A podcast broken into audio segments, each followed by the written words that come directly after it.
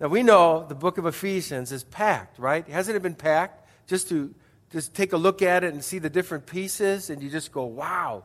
You could spend, we could spend a lot of Sundays digging through the book of Ephesians. And so, really, what I want to do as we close that series is I want to give you a simple way of thinking about the letter. It's just three words that helps you understand what Paul's burden is. And then also a game that we're going to start today with.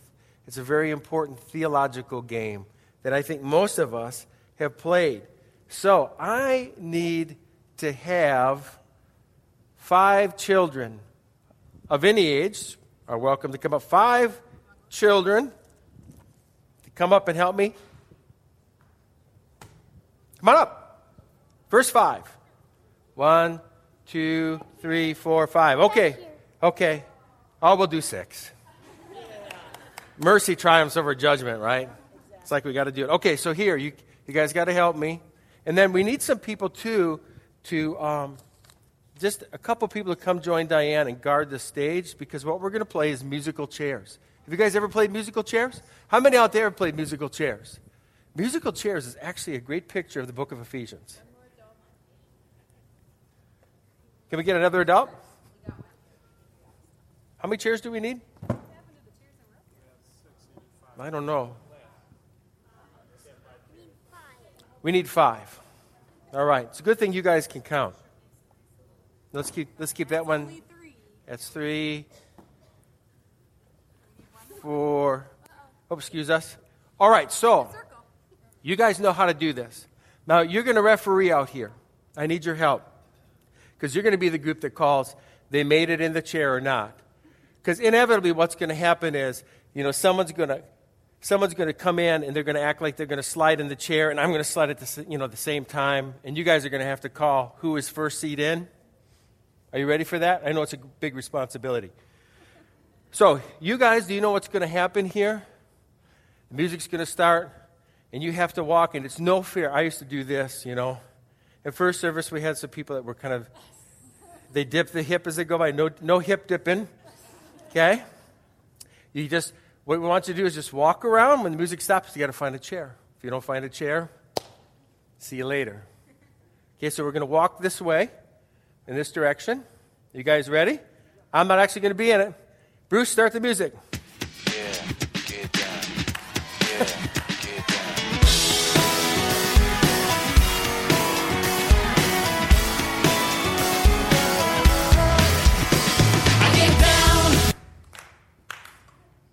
Oh, yes. You just missed it. You can sit up here, though. You can sit with us and wait.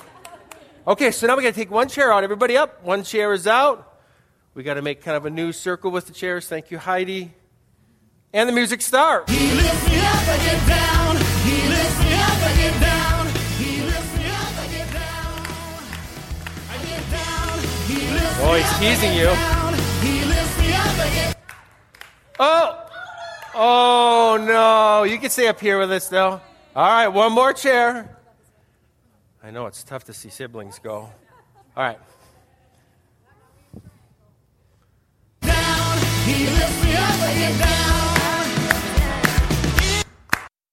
oh! Okay, you guys, after the service, if you come into my office, I got a little prize for you guys, but give them all a big hand. Way to go. now, what in the world was that about, right? I don't know. I just needed to add some time to the sermon. I... Oh, it really is a great picture of the book of Ephesians because what Ephesians is really about is sit, walk, and stand. That's the easiest way if you're, if you're trying to come up with some way to, to uh, cover the whole letter of six chapters sit, walk, and stand. And, in the game, you're only safe when you're seated, right? And then, but you don't just sit in the chair, you've got to get up and walk around, right? And in life, you can't just sit around, you got to walk. You got to do your Christian walk. And at times, you really need to make a stand for your place. And so, in this book of Ephesians, what we want to do as we close this series is to give you some things to think about in terms of sit, walk, and stand. And I want to start with that first posture of sitting because I think it's the most challenging posture for us to attain. It's why Paul spends three chapters before he starts talking about walking. And then he spends a little bit of uh, the next two chapters, and then he finishes with standing. But sitting, this idea of resting, is in the Lord and what the Lord has done for us is something that's very foreign to us as we try to work and walk out our faith. So let me ask you this. Right now, what are you doing? You're sitting. And what is doing the work as you sit? yeah, your seat. But the chair is, right? And when you, when you come, you just sit right down in the chair. You have lots of faith in these chairs. You know, you don't worry about them giving out. But it's holding you, isn't it? And what Paul's posture in those first three chapters is all the things that God has done, is doing, and will do holds you. Seat yourself in that and work from that place. Because when you're tired of walking or you've had a long day at work and all you've done is stand, what do people say to you? Sit down, put your feet up. And if we don't learn to operate out of the seated position as we do our Christian walk, and as we have to do spiritual warfare in a stance, we can really slide out of rest. We can really miss grace and, and, and escape the core message of Ephesians. That's what it's about. Listen to Ephesians 2, verses 4 through 9. And listen to all the things that God has done for us. But because of his great love for us, God. Whose great love? God. Who is rich in mercy? Who's rich in mercy? God. What did he do? Verse 5 He made us alive with Christ. Who made you alive? God. Be a little bit more bold, people says, even when you were dead in your transgressions, it's by grace you've been saved. And God raised us up with Christ. Who raised us up? God. Thank you, Lucas. And he seated, here's where it is, verse 6. He seated us with him in the heavenly realms in Christ Jesus. Who seated us? God. All right, you guys are getting this. In order that in the coming ages he might show the incomparable riches of his grace expressed in his kindness to us in Christ Jesus. For it is by grace you've been saved through faith, and this is not from yourselves, it is a gift of God. And so your whole Christian walk has to continually flow from the fact that He has great love for me. He has great mercy for me, unmerited favor. He made me alive when I was an enemy. How much more will He make me alive when I'm a son? Right? He's seating me in the heavenly realms. He wants to show his incomparable riches of kindness through us. He wants to do that. And that's the place where you've got to start. That's Paul's point. Sit in that seat. I was looking for pictures of people seated, and I, I, was reminded, I can't, I think we were in Arkansas, but have you guys ever seen those in the, the different retreat centers or things, they'll have these massive chairs, Paul Bunyan like chairs. And there, there's this one, I should, have, I should have put it up here, but it's the biggest chair I've ever seen. This full grown woman is sitting in this chair, and she just looks like a dot in this massive chair. That's the chair of God, kind of a picture of it.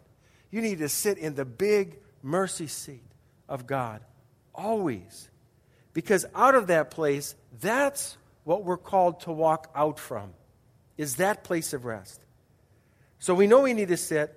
And then Paul says we need to walk. Ephesians 4, listen to this. Paul says, I, therefore, a prisoner for the Lord, urge you to walk, a, walk in a manner worthy of the calling to which you've been called. Now, here's where it gets tricky for us because we've been seating and, and, we, and we have a hard enough time receiving the fact that God really loves us unconditionally. We say it, don't we? But if we, if we make a mistake, or if we're grumpy one day, or you know, you have a, a bad day at work, and, some, and, and, and someone were able to look at your God loves you meter on your forehead, if you're honest, it tends to drop, doesn't it? Your awareness of that. And so when we read something like walking in a manner of worthy, a lot of times what happens for us, the trick about it is we slide into this place where we think we will get our seat with God if we do really good work. Man, if I'm good enough, if I'm smart enough, talented enough, charitable enough, God will give me a seat. But is that what the book of Ephesians says? No. What Paul is talking about when he says walking in a manner worthy, listen to what he follows up with. This is what the worthy walk looks like with all humility and gentleness, with patience, bearing with one another in love, eager to maintain the unity of the Spirit in the bond of peace. What Paul is talking about when he's talking about this worthy walk isn't so much focused on what you've done, but how you've done it. Humility. In fact, close your eyes right now. And if someone was following you yesterday and the day before yesterday, let's take all the way back to last Sunday. If they followed you all through the week and they were taking notes and they were scoring you 0 to 10 on each of these things, how would you score yourself? Humility, gentleness, patience, forbearance, the unity of the Spirit and the bond of peace. Your, your peace, let's just call it that. So open your eyes now. Don't go to sleep on me. But if you evaluate yourself, no one needs to raise your hand. But do you start to see places where you go, ooh, that wasn't so good? Humility is always tricky because if someone says, you know, are you humble? And you say, well, yes, I am. You, you feel like you get kind of busted there. No, you're not. You're proud. But humility really is, in the, in the, the New Testament world, is this place where you prefer others. It's like, I want, I want you to be successful. I cheer when someone else triumphs. Um, just like when, when, when you stepped off and you, you knew you missed the chair, you, you just, in real, a real act of humility, came over and sat down. That was humility. It's like, okay. So, this worthy walk is attached to sitting in Christ because we know those things don't come naturally to us, do they? I mean, when I go down to visit my parents, my youngest sister has two boys, five and seven, Jack and Sammy, and they are I think they're half otter.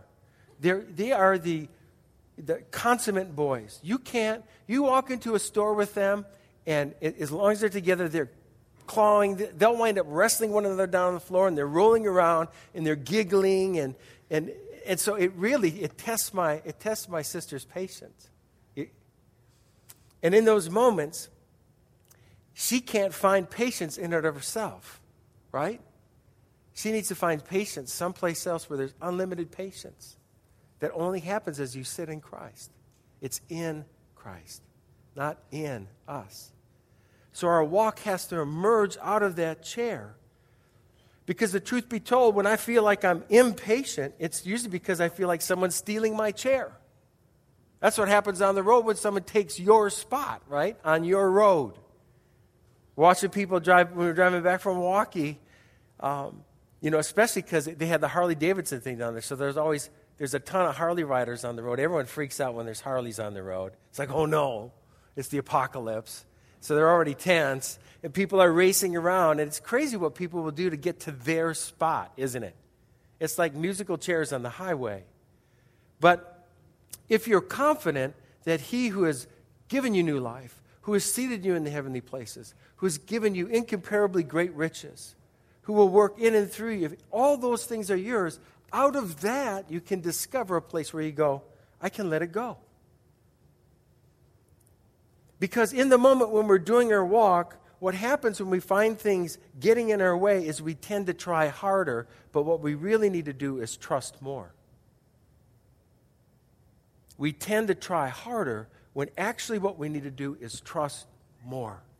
Once you get impatient, once you lose hold of humility or humility loses hold of you, it's because you're going, This is mine. And you've lost sight of, no, everything is yours in Christ. You got to sit back down in that. And then your walk begins to right itself. So when you're frustrated in your walk, it's not try harder, it's trust more. And lastly, what Paul is after in this idea of walking is sometimes you can do everything. That's why Paul says in Ephesians, as he begins to talk about standing, he says, having done all, in other words, having seated yourself in Christ, having really walked out of that place, you're going to still run into places. Look at Jesus' life. Did Jesus do anything wrong? No. Did he deserve the misrepresentations, the insults, the slander? Did he deserve that? No. So what you see is the perfect. Look at Paul. If Jesus is too far out the category, look at Paul. Paul, who's traveling around to share the good news, does he deserve to be stoned, put out of the city? Does he deserve the lashes? Does he deserve to be in the prison he's riding from? No. So there are times when in our walk we've seated ourselves in Christ. This is really hard for us to get our heads around. And out of that place, we begin to walk earnestly, in all humility, trusting the Lord. And we run into a place where the enemy comes and we have to stand. You know, it's not this casual stand like this, it's a stand, it's like this. This is my place. It's those kids sliding in, up, this is mine. And you take your stand.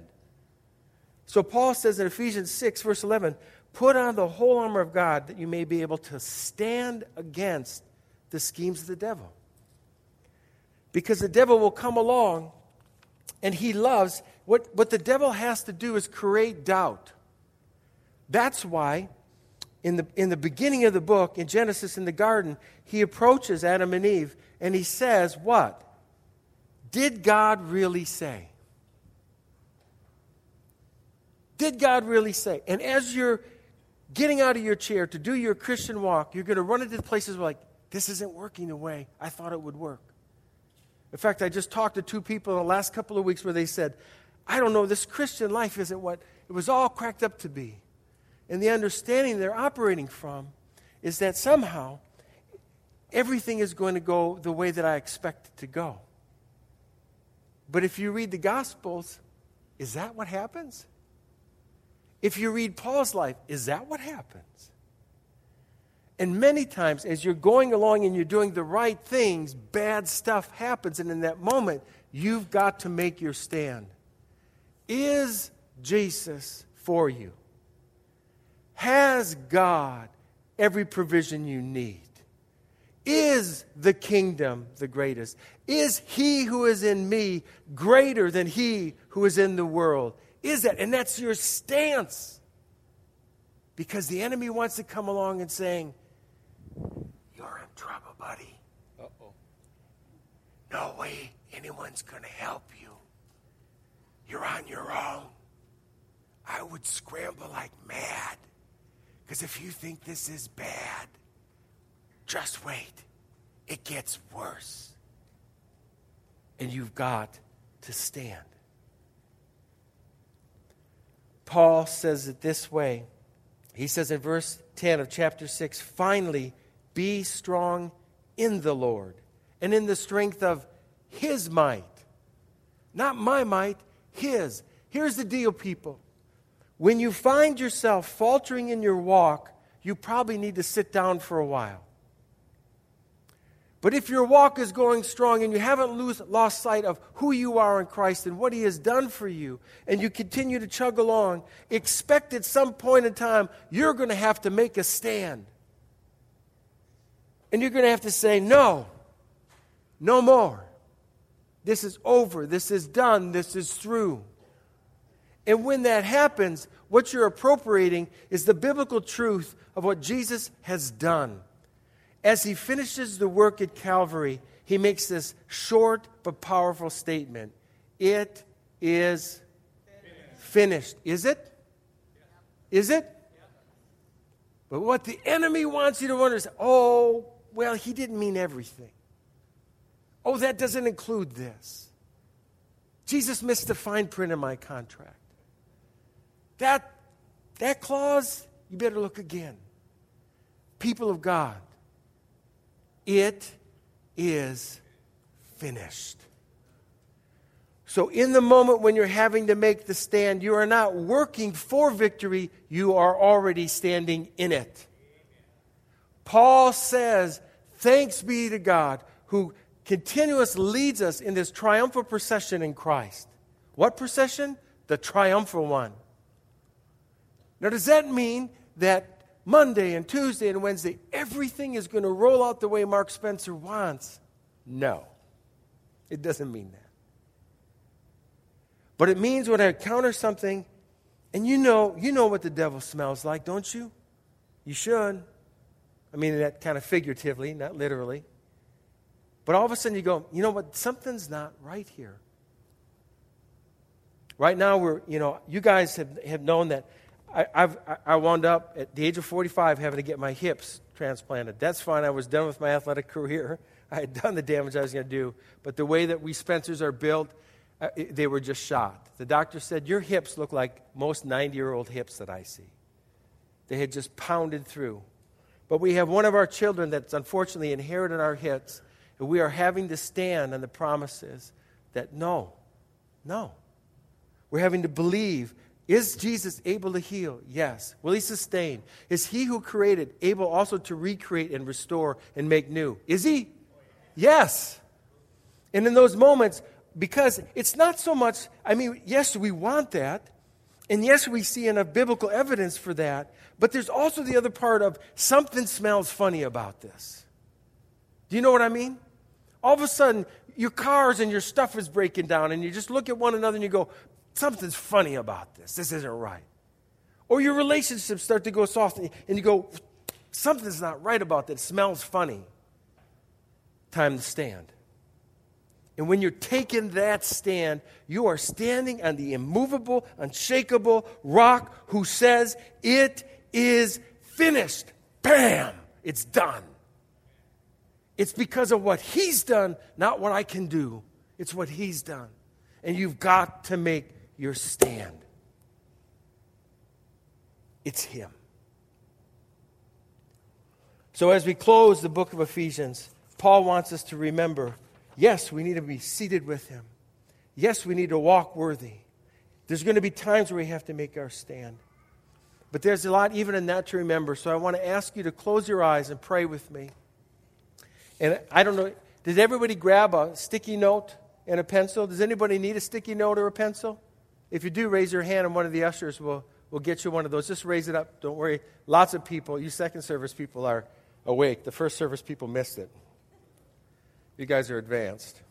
You're the 202 class. We just want to appropriate. It's so important. What's key in the Christian life when Jesus says, Come follow me, is this whole dynamic of hearing his voice, seeing what he's doing, and following him. And right now, as we close the, book of Ephesians, in one of those three areas sit, walk, or stand I know Jesus wants to speak to you about something. He wants to encourage you. He wants to make a promise clear to you. And so we're going to give some time. You're going to get a chance to write down on your note what it is. Later on in the service, you get a chance to walk through that door and stamp it on there. Make, a, make kind of a faith walk statement of, I remember this, God. This is the one thing. And, and I, I'm grateful for this.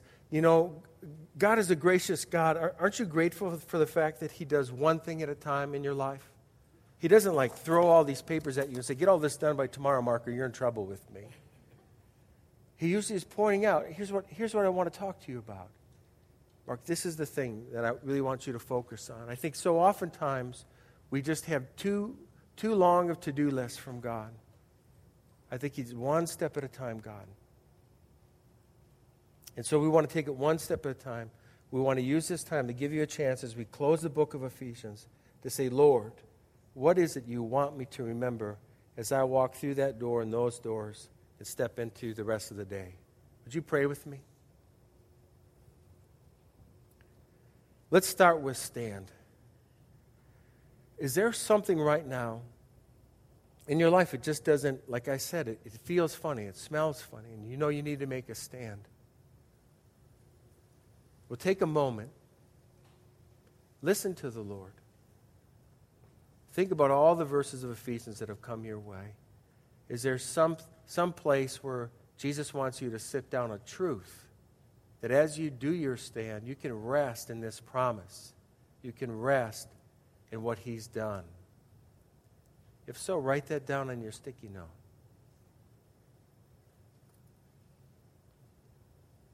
Maybe it's your walk.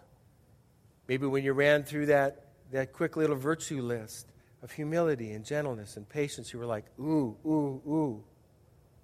Well, stop oohing and pick, and, and pick the one that's clearest to you from God.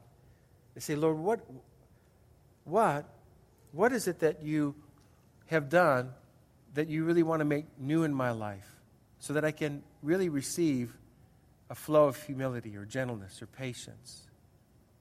a new resting place. There's something in your walk, maybe. And then lastly, maybe you're here today and you're like, honestly, Mark, I feel like it's musical chairs and I don't have a place to sit down.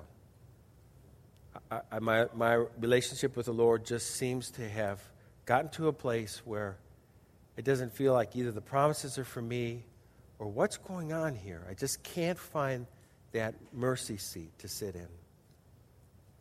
Then write that down.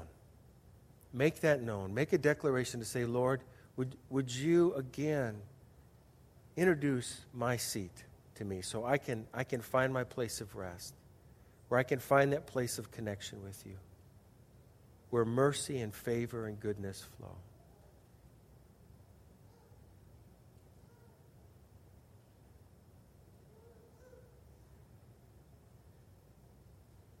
So continue to listen. It's important just to have that one thing that you'll get a chance to put on the door. We're going to pray for the offering now, and I'm going to pray for you. Lord, we thank you for this letter. We know Paul wrote it, but it came from your heart. You wanted us to really see clearly the big place you want us to sit in. You want us to have confidence that as we walk out our, in our life, that we are undergirded with your mercy and grace. And when we have to take a stand, it's by your strength. So, Lord, as we get ready to do this offering, we have an opportunity just to give out of what you've given us. And I pray also that we'd open up our hearts and our spirits in a way to say, Lord, in these other areas that we've just written down, Lord, would you give us in a fresh way your grace and your mercy? Would you give us the promises we need to cling to so that we could be people who walk in a worthy way? In Jesus' mighty name. Amen.